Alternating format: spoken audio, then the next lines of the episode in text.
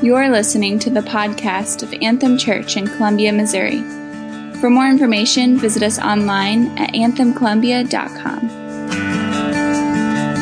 And when we talk about social justice, it, I, I recognize the fact that there are there are different camps of people that, that, that think differently about this topic because it is so loaded and it's so polarizing right? There's, there's one, one group of you and, and maybe there's many groups and that's probably true but, but i try and break things down simply right? Because it's, it's nice and, and bite-sized and i can get my mind around it. But there's this idea where some of you in here you're angry just at the fact that we talk about social justice and, and there's, there's definitions running through your mind about what, what it means to you to talk about social justice. And there's, there's another group of you who you're, you may be angry this morning when you leave here because maybe I don't go far enough in talking about it or the church hasn't talked about it enough. And so, so you're angry already also. And, and so as we, as, as we wade into this, my hope and my prayer is that we can come together as a church and we can say, okay, the Bible talks about justice. And the Bible talks about, uh, about ministering to the marginalized, but the Bible talks about this in a way that, that, that I want to I wanna look at and I want to try to redefine this term and think about it in the way that we are going to talk about it as Anthem Church, because there's a couple def- different definitions of social justice. And I, I, threw some up on the screen. When I, when I was looking up social justice, um, one definition was this justice in terms of the distribution of wealth, opportunities, and privileges within a society. And some of you, when you read that, what you read is distribution of wealth, like redistribution of wealth. And we add that re on there. And we try and we try and spread things out and we try and make everything even. And so, so you know, that, that's upsetting to some. And to some of you, you're like, yeah, right, let's do that. Uh, there's another definition. I got this one from uh, the, the Heritage Foundation organization. It says, social justice is really the capacity to organize with others to accomplish ends that benefit the whole community. Now I look at that and I'm like, well, yeah, that's more middle of the road, right? That's, that's, I, I, can get behind that. That's nobody making me do anything because I, I don't want somebody to tell me that I have to be nice to people. I don't want somebody to tell me that I need to do something. I, I want to I wanna do it on my own, right? That's part of freedom, and that's not, that's not necessarily a bad thing, right? But even as we look at those definitions, and, and as we continue to talk about social justice, and even this morning, Stan and I and the guys are like, How, what's another way to talk about social justice? And we were talking about, I'm like, Stan, I, I got to preach this in like two hours, dude. Like, don't, don't, uh, don't bomb my whole message. And he didn't, but, uh, I, and, and we were talking about that, and it's like, man, there's, there's even different camps as, as we talk about these definitions. And, and one camp of people, they typically believe that people are just broken and if they would, if they would do better or work harder, they would get ahead. Right? They, they look at this idea of social justice and they say, well, you know, it, they are getting what they deserve. That might be, that might be mean, but they're getting what they deserve. And, and the idea of homelessness and, and poverty and hunger. Because after all, if you don't work, you don't eat. Right? Doesn't the Bible say that somewhere? And then, and then there's another camp of people who, who they, they believe, they hear this and they, they believe that people are genuinely, genuinely or generally fine, right? It's just the fact that they are, that they are put within systems that are broken. And if they had better systems, then they would be able to get ahead. And they hear this and they, they hear that, that people aren't getting what they deserve, and what they deserve is, is a home and, and prosperity and food. And, and the idea is people are inherently good. They're just victims of systems and circumstances. And even as I say that, it's like, well, yeah, don't people deserve things like food? And in my mind, I'm already playing devil's advocate, and I'm, I'm in your place. And I'm like, yeah, people deserve those things. I mean, that's, that's right. But, but the reality is, is that the system, like, the whole thing is more messed up than, than we know. Like we try and we try and break this down, we try and make it nice bite-sized pieces, and we try and say, well, well, it's about the systems, it's about education, it's about mental health, it's about it's about the, the government being corrupt or, or the government being corrupt in these different areas, and, and, and we try and make it about these these little things, and yet it is so messed up because at the baseline, we're working with broken people. And we have broken people trying to make broken systems to make everything okay. Right? And, and you look at that, and, and it's just, ah, it's just so messed up. Because it's not just the person that's on the street corner that needs, that needs healing and restoration. It's your neighbor, right? It's not just the person in, in the, the, the drug rehab clinic that needs restoration and healing and justice. It's the person that lives within your house. And I'll give you a hint it's not your spouse, right? Some of you are going there. It's like, oh, yeah, I live with somebody. They need healing or restoration. Actually, it's you, right? That we are broken. And, and yet there is something within us that desires justice. And, and I think we would all look at the world around us and we would say, man, there, things need to be done. Something needs to, be, needs, to, needs to happen. Restoration, justice. People should not, people should not be dying because they can't get food. Things are not the way that they were meant to be. And what I want to try and do is I want to try and redefine what we're going to talk about social justice because the question is how do we go about this? How do, how do we address this, this topic? And, and I'll tell you what, guys, I am a broken person. And for the past few weeks, I've been trying to figure out how do we approach this subject as broken people? And how do we figure out how do we work within the time that we are? And I just want to I just want to start with prayer because I am way over my head in this topic. So let's just pray. God, I thank you so much for your goodness and your mercy to us. I praise you for um, just your, your justice and your mercy, even though we don't deserve it. And I pray, God, that you would, that you would speak through me here this morning and, and just use this. Um, use me as a broken person. It's in your name. Amen. I think we have to look at as we as we start to redefine this, we have to look at like where we started because I do think there's this desire within us. It's a good God-given desire to see justice, to see restoration. That's God-given. Because I think that if you look in the very beginning in Genesis, we see God creating man and woman. We see in, in Genesis, the, the account of Genesis, that he's speaking out just creation God speaks and there's light. God speaks and there's, there's day and night, sun and moon. God speaks and, and the, the, the land forms and the, the birds of the air and the, the creatures that grow. And, and, then, and, and then it's almost like, in my overactive imagination, it's almost like the narrative of Scripture slows down a little bit. And, and we see the Creator God, like in my mind, I, I don't know how this works in my mind, but it just does. In, in my mind, I see the Creator God like just kneeling down in His creation and beginning to form something with His hands, getting His hands dirty. And in my mind, you know, from, from my perspective, it's like, oh, what's He doing? What's He, what's he going to do? And, and He forms man. And it's almost like this intimate, like, okay, we're going to stop speaking and I'm going to get my hands dirty and I'm going to make something beautiful here and I'm going to make it in my own image. And it says he breathed life into man. And, and there was man and there was Adam, and he gave Adam dominion. And then, and then he took Adam and, and he made him go to sleep, and he took a rib out of his side and he made Eve. And when Adam saw Eve, he said, Whoa, man! Like, right? Get it?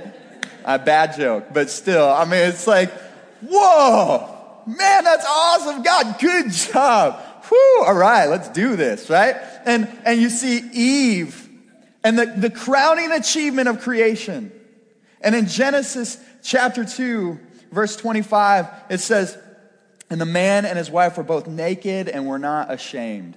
One of the best verses in all of Scripture, right? You just need to go home and memorize that one. Because it's like they, they were naked and without a shame. Like, that was the original design.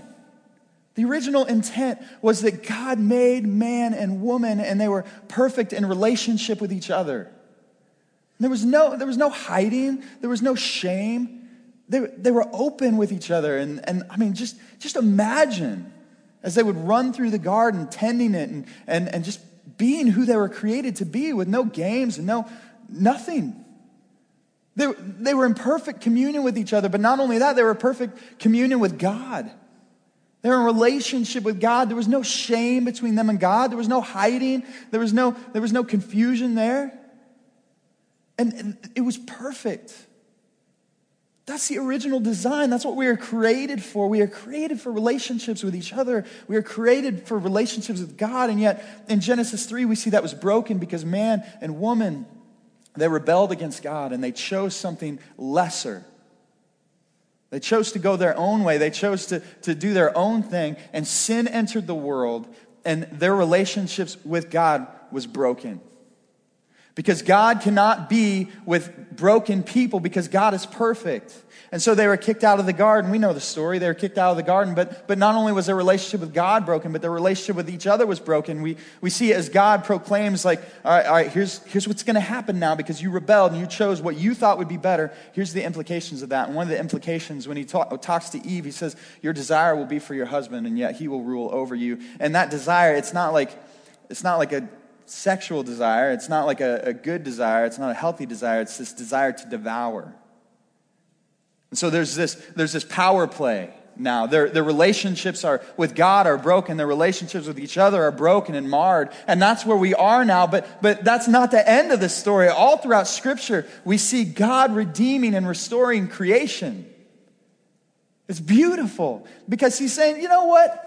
My, my intentions, my story, you can't break that. Praise God. Right? I can't screw up God's plan. That is such a comfort because I do a lot of dumb things. And yet we see, we see God, that was maybe a little too emphatic there, that laughter, but we see God restoring people to himself. And in, in Revelation 21, we see the end. See, this is where we started. Genesis 2, they were naked and without a sh- they were in, in perfect relationship with each other. But then we see Revelation 21.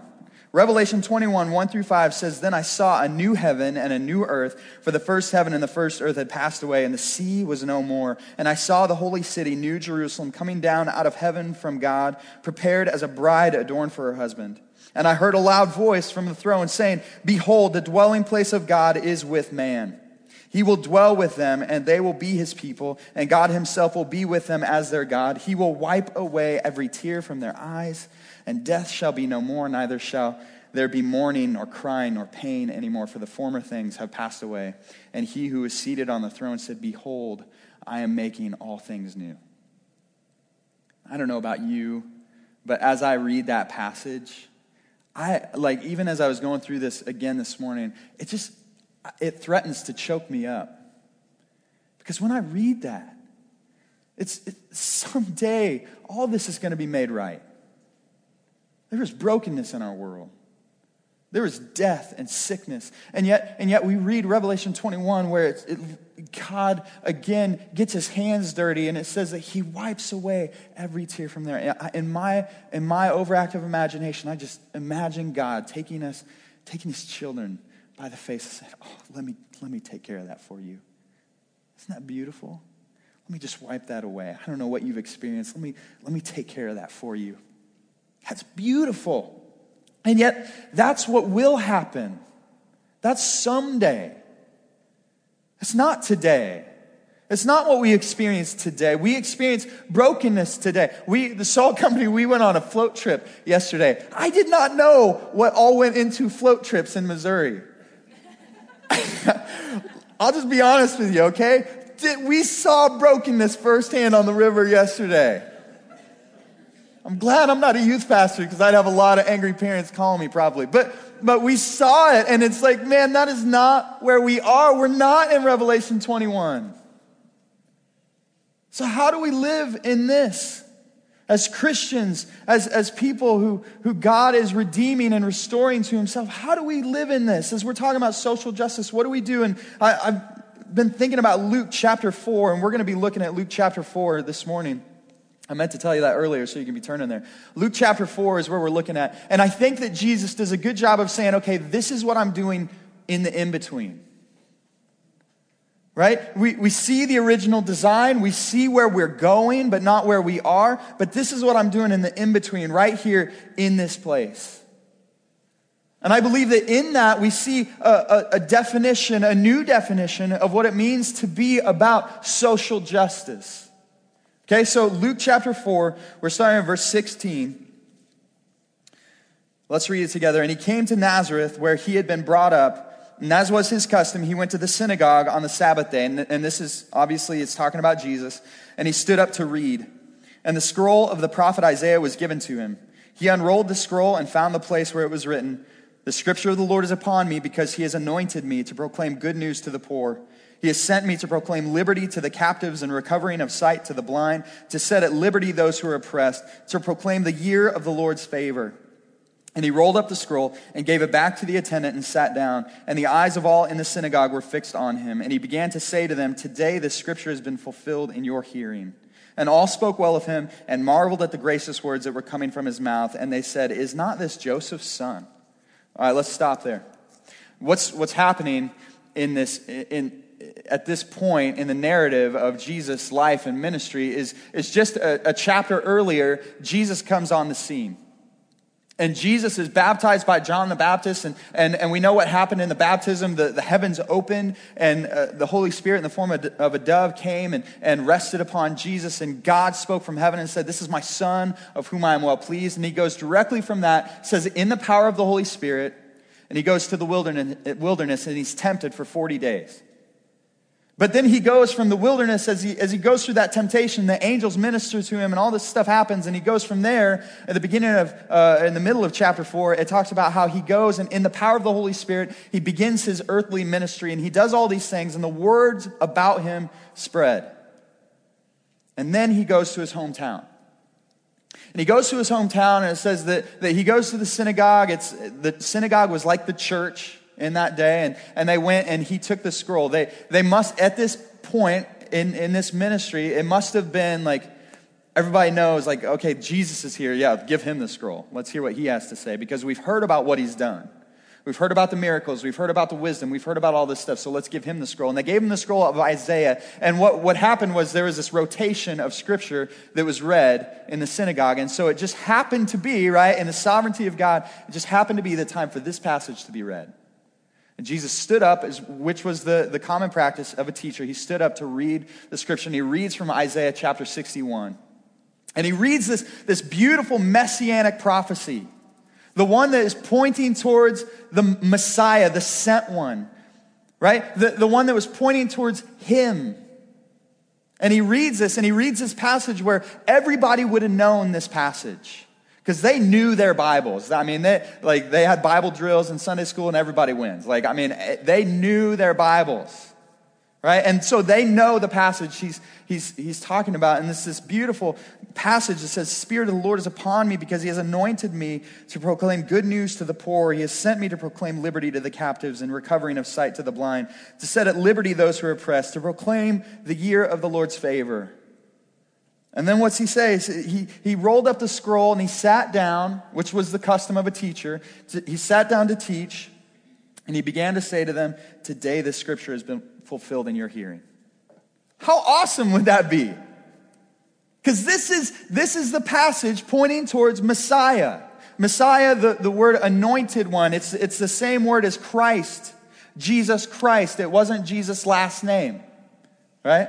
I used to think that, right? Like, Mary Christ, Joseph Christ, Jesus Christ. Is not his last name. That's a title of Messiah. And he's saying, Look, you guys, like, I'm here. Recovery of sight to the blind, setting captives free, proclaiming the year of the Lord's Jubilee. He said, All of that, I'm, I'm here, I'm Him. Right? The, the idea here, there's, there's so much wrapped up into this messianic promise. The, the year of the Lord's favor, it's the year of Jubilee in, in uh, uh, let's see, Leviticus 25.10. It says, And you shall consecrate the 50th year and proclaim liberty throughout the land to all its inhabitants. It shall be a Jubilee for you when each of you shall return to his property and each of you shall return to his clan. See, this year of Jubilee or the year of the Lord's favor, it was this time in, in Israelites' history where it was consecrated to the Lord, set aside for the Lord. And that 50th year, and it's like seven years times seven something, I'm not good at math, but it, it works out. And the 50th year, right, this was the time where if somebody had to sell their property because they couldn't pay their bills, it was given back to them. Their inheritance was restored. If somebody had to sell themselves into slavery, which was a common practice back then, if they had to sell themselves into slavery and because they couldn't pay their bills, the year of Jubilee, the year of the Lord's favor, they were restored. Their freedom was restored to them. Their family was restored. It's, it's just this idea of everything that's wrong is being made right. He says, That's, that's what I'm doing, that's what I'm about. And, and the people, like, it says they're speaking well of the words that are coming. I would think so, right? I mean, if Jesus showed up, it's like, oh, yeah, that's very nice. It's like, yeah, I would think.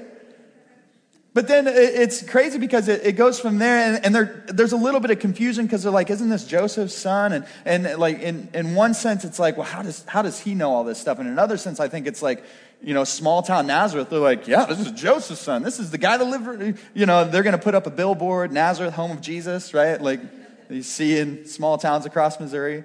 Not home of Jesus, but, you know, different, different places. And yet, yet they, he doesn't stop there. Because it's interesting, as they're, as they're speaking well of him, Jesus actually left out a passage. He didn't read the whole thing. Isaiah chapter 61, I have it up on the screen, verse 2.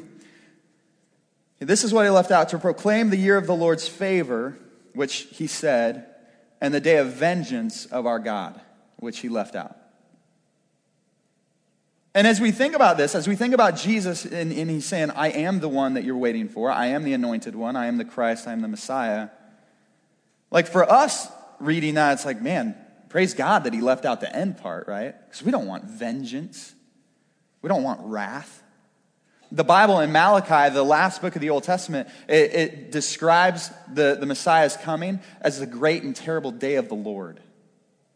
For me, I'd be like, that's, you know, that's what you tell your kids at night. You better be good because the great and terrible day of the Lord is coming and you might be burned up. And, you know, it's like, ah, that's scary, scary stuff, right? But, but to, you have to read it in their context because in their context, they were people who were being oppressed.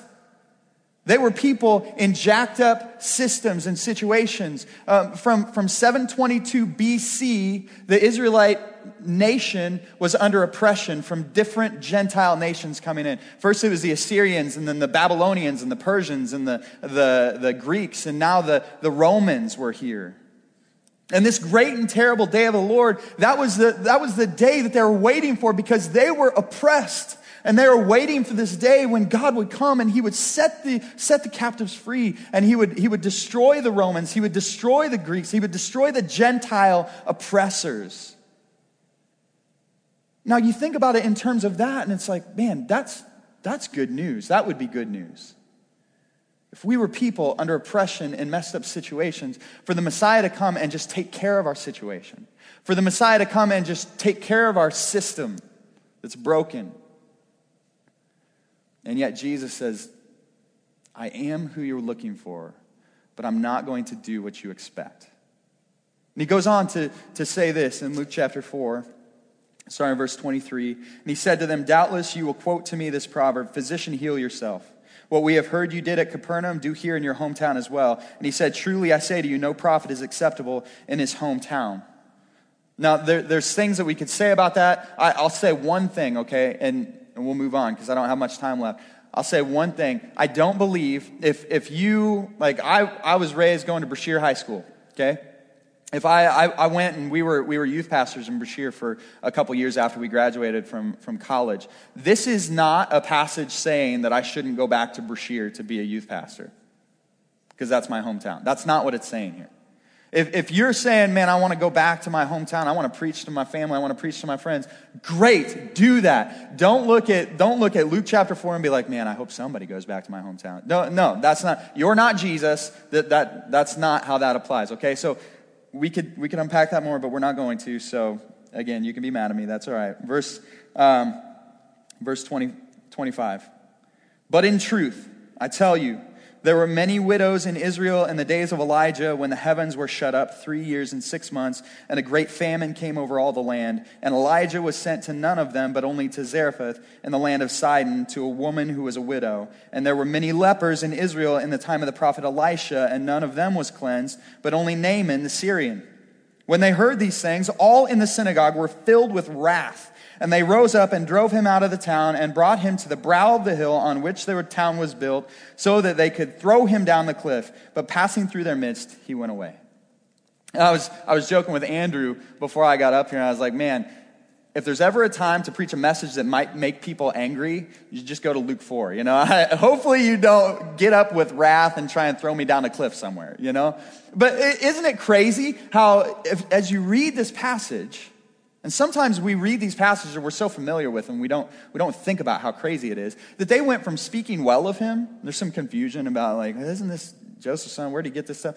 Uh, they go from speaking well of him to wanting to throw him off a cliff in a matter of minutes. Now, I've had some anger issues in my past. Like, I've. I've punched myself in the head when I got angry, which is, I mean, some of you know that story and some of you don't, and that's fine. Now you're wondering what the story was. It's a story for a later time. But I've never went from speaking well of somebody to wanting to throw them off a cliff. Why? Why, why did they go from one extreme to the other? You see, Jesus, he begins to, to illustrate and begins to talk about what his plan is and what this is, what, what, he's going to do in this proclaiming the year of the Lord's favor and setting captives free and all these different things by, by talking about Elijah first. And we all, uh, Elijah, if you look at uh, the, the book of Kings and Elijah was an amazing prophet of God. He was an anointed one of God, and Elijah did some crazy stuff. Some of my favorite stories are about Elijah. And, and this was a guy that, I mean, everybody knew Elijah. They were, it was like if, if little Jewish boys had prophet trading cards, Elijah would have been like the one that they wanted, right? And so they're, they're talking about, like, he's, he's saying, okay, look at Elijah. Wasn't there a lot of widows in the time of Elijah in, in Israel? And yet he didn't go to any of those. Who did he go to? He went to this widow in Zarephath, in Sidon, and she was a Gentile. He didn't go to any of the Israelites. He, this anointed one of God, went to a Gentile who, who the Israelites saw as their oppressors. They, they were the ones that were the problem. It was, it was them. If we could just get rid of the Gentiles, we'd be all right. If we could just get rid of this broken system, we'd be okay. And Jesus saying, no, See, the problem is it's, it's bigger than what you think. It's more than what you think. I'm doing more than what you think. It's not what you expect, but it's more than what you think. says, look at the anointed one. He goes to somebody that, in your opinion, she's part of the problem and she shouldn't have been healed. She shouldn't have been taken care of. She shouldn't have been, been rescued. She's outside of all of this. And he goes on to describe him more and he talks about Elisha again. Elijah, like, you know, one, two, like if somebody asks you, what's your top two prophets of the Old Testament? Elijah, Elisha, definitely, right? Elisha, he's a guy, again, Elijah's predecessor. He did some amazing things, incredible stories. And Jesus says, what about Elisha? He was another anointed one of God. He was anointed, empowered by the Holy Spirit. And in the time of, of Elisha, there were all these different people who had leprosy in Israel, and yet none of them were healed except for Naaman. And Naaman, if you, if you read Second Kings, Naaman was a powerful and uh, very successful general in the Syrian army. Now, the Syrians were Gentile oppressors to Israel. They were one of those people that we talked about. They were, they were one of those that they had been oppressing Israel. They had been, they had been down on Israel. And, and, and Jesus said, Yeah, Naaman was healed. Naaman, do you realize, this is, this is a fun fact. Naaman didn't even know about Elisha. The only reason Naaman knew about Elisha was his slave girl, whom he bought and purchased, who was an Israelite, told him about Elisha. You talk about an oppressor. These, these people, they're waiting for this great and terrible day of the Lord. They're waiting for the, the Messiah to come in and just, just change what they see as wrong. And yet Jesus says, I'm, I am coming to do that. I am coming to do something different. I am coming to change things. But it's not what you expect. It's more than what you think, but it's not what you expect. The people that you think are actually the problem, I'm coming for them as well. I'm not coming to destroy them, I'm coming to heal them. I'm not coming to, to, to, to make things just like go away for you. I'm coming to, to do something more. You see, the, what Jesus is saying here, and I think what filled them with rage to the point that they wanted to kill him and shut him up and shut out this message, was that Jesus saying, Look, it's not, your problem is not your broken systems. Your problem is that you are broken. In John chapter 9, I don't have it up on the screen, but John chapter 9, verse 39 through 41. Jesus said, For judgment I came into the world, that those who do not see may see, and those who see may become blind. Some of the Pharisees near him heard these things and said to him, Are we also blind? The Pharisees, they were the, the Jewish religious leaders of the day, and they said, Are we also blind? Jesus said to them, If you were blind, you would have, you would have no guilt. But now that you say we see, your guilt remains. What is he saying there? He's saying, Look, you say that you're fine. You say, Oh, I'm, I'm good, I can see. And he's like, No, the problem isn't outside of you, the problem is inside of you. The problem is that we are broken, and the problem isn't the, the oppressors, the problem isn't the systems, the problem isn't the Gentiles, the problem isn't your spouse, the problem isn't your, your kids, your problem isn't your coworkers. The problem is that it's you and you're broken. And Jesus saying, Look, I have come to do something new inside of you and inside of the hearts of people. Right? I've come, I've come to make you new. When, why else does Jesus, when he's talking about the kingdom of God, he describes it as a mustard seed and as leaven. I don't even know what leaven looks like. I don't, I don't know if it, I, I don't know what that means. I don't know what that looks like. But leaven is this, this yeast. It's this stuff that you put in dough and it works its way through the whole dough. And it's like you can't even see it, or maybe you can, but it's super small, right? Or the mustard seed. It's this super small seed and you plant it in the ground. And it's like, is anything going to happen? I mean, it's super tiny. You put it in the ground and it's like, boom, rises up. And he says it's, it's going to provide shelter for all the birds of the air. But he says that's what my kingdom's like. It's not a meteorite that comes in and crushes your opponents. It's a mustard seed that works its way through your heart and changes you and restores you and redeems you and sets you free from the, from the bondage of sin that is, is enslaving each and every one of us. And for some of you in here, you're still in bondage to that and you don't understand what that means to be part of the kingdom of God. And I think that the truth there that I want you to hear is that Jesus is calling you. And he's reaching out to you and he's saying, Receive what I have given. Receive the freedom that, that I have come to grant you. But then, when, as he talks about others and us and, and those who have accepted Christ. See, the thing that Jesus is wanting to do is he's saying, Look, I want to take restored people, redeemed people. I want to do a work in your heart. And it's not, it's not, again, it's not destroying your systems. It's creating people who are forgiven and redeemed and sending them out to preach forgiveness and redemption to the people around us. Colossians, or Second Corinthians, excuse me, I do have it up on the Second Corinthians 5.18 it says, All this is from God, who through Christ reconciled us to himself and gave us the ministry of reconciliation. That is, in Christ, God was reconciling the world to himself, not counting their trespasses against them, and entrusting to us the message of reconciliation. Therefore, we are ambassadors for Christ. God making his appeal through us, we implore you on behalf of Christ, be reconciled to God. For our sake, he made him to be sin who knew no sin so that in him we might become the righteousness of God. Do you see what, what God is doing? Do you see what Jesus is doing? He's saying, Look, what I want to do is I want to take people like you and me, and I want to preach redemption to those who have not received it through you. I want to set you free I want to I wanna do a work in your heart. I want to I wanna work in you, and it's not going to be the way you think it will. It's not going to, it's not, I'm not just going to come in. That's going to happen, right? Revelation 21 will happen. Jesus will come back, and on that day, every knee will bow, every tongue will confess that He is Lord. But we are not there yet. What He is doing now is He's using people like you and me to proclaim freedom and redemption. You and me. You see, we, we talk about social justice. We talk about, well, well what are we going to do as a church? My question is, what are you doing as someone who is set free and redeemed? What are you doing? Yes, as a church, we should care about the marginalized. And Stan and I were talking about, we should care about those things, and we do. We want to see all people come to a saving faith in Jesus Christ, which transforms their life and brings hope and meaning.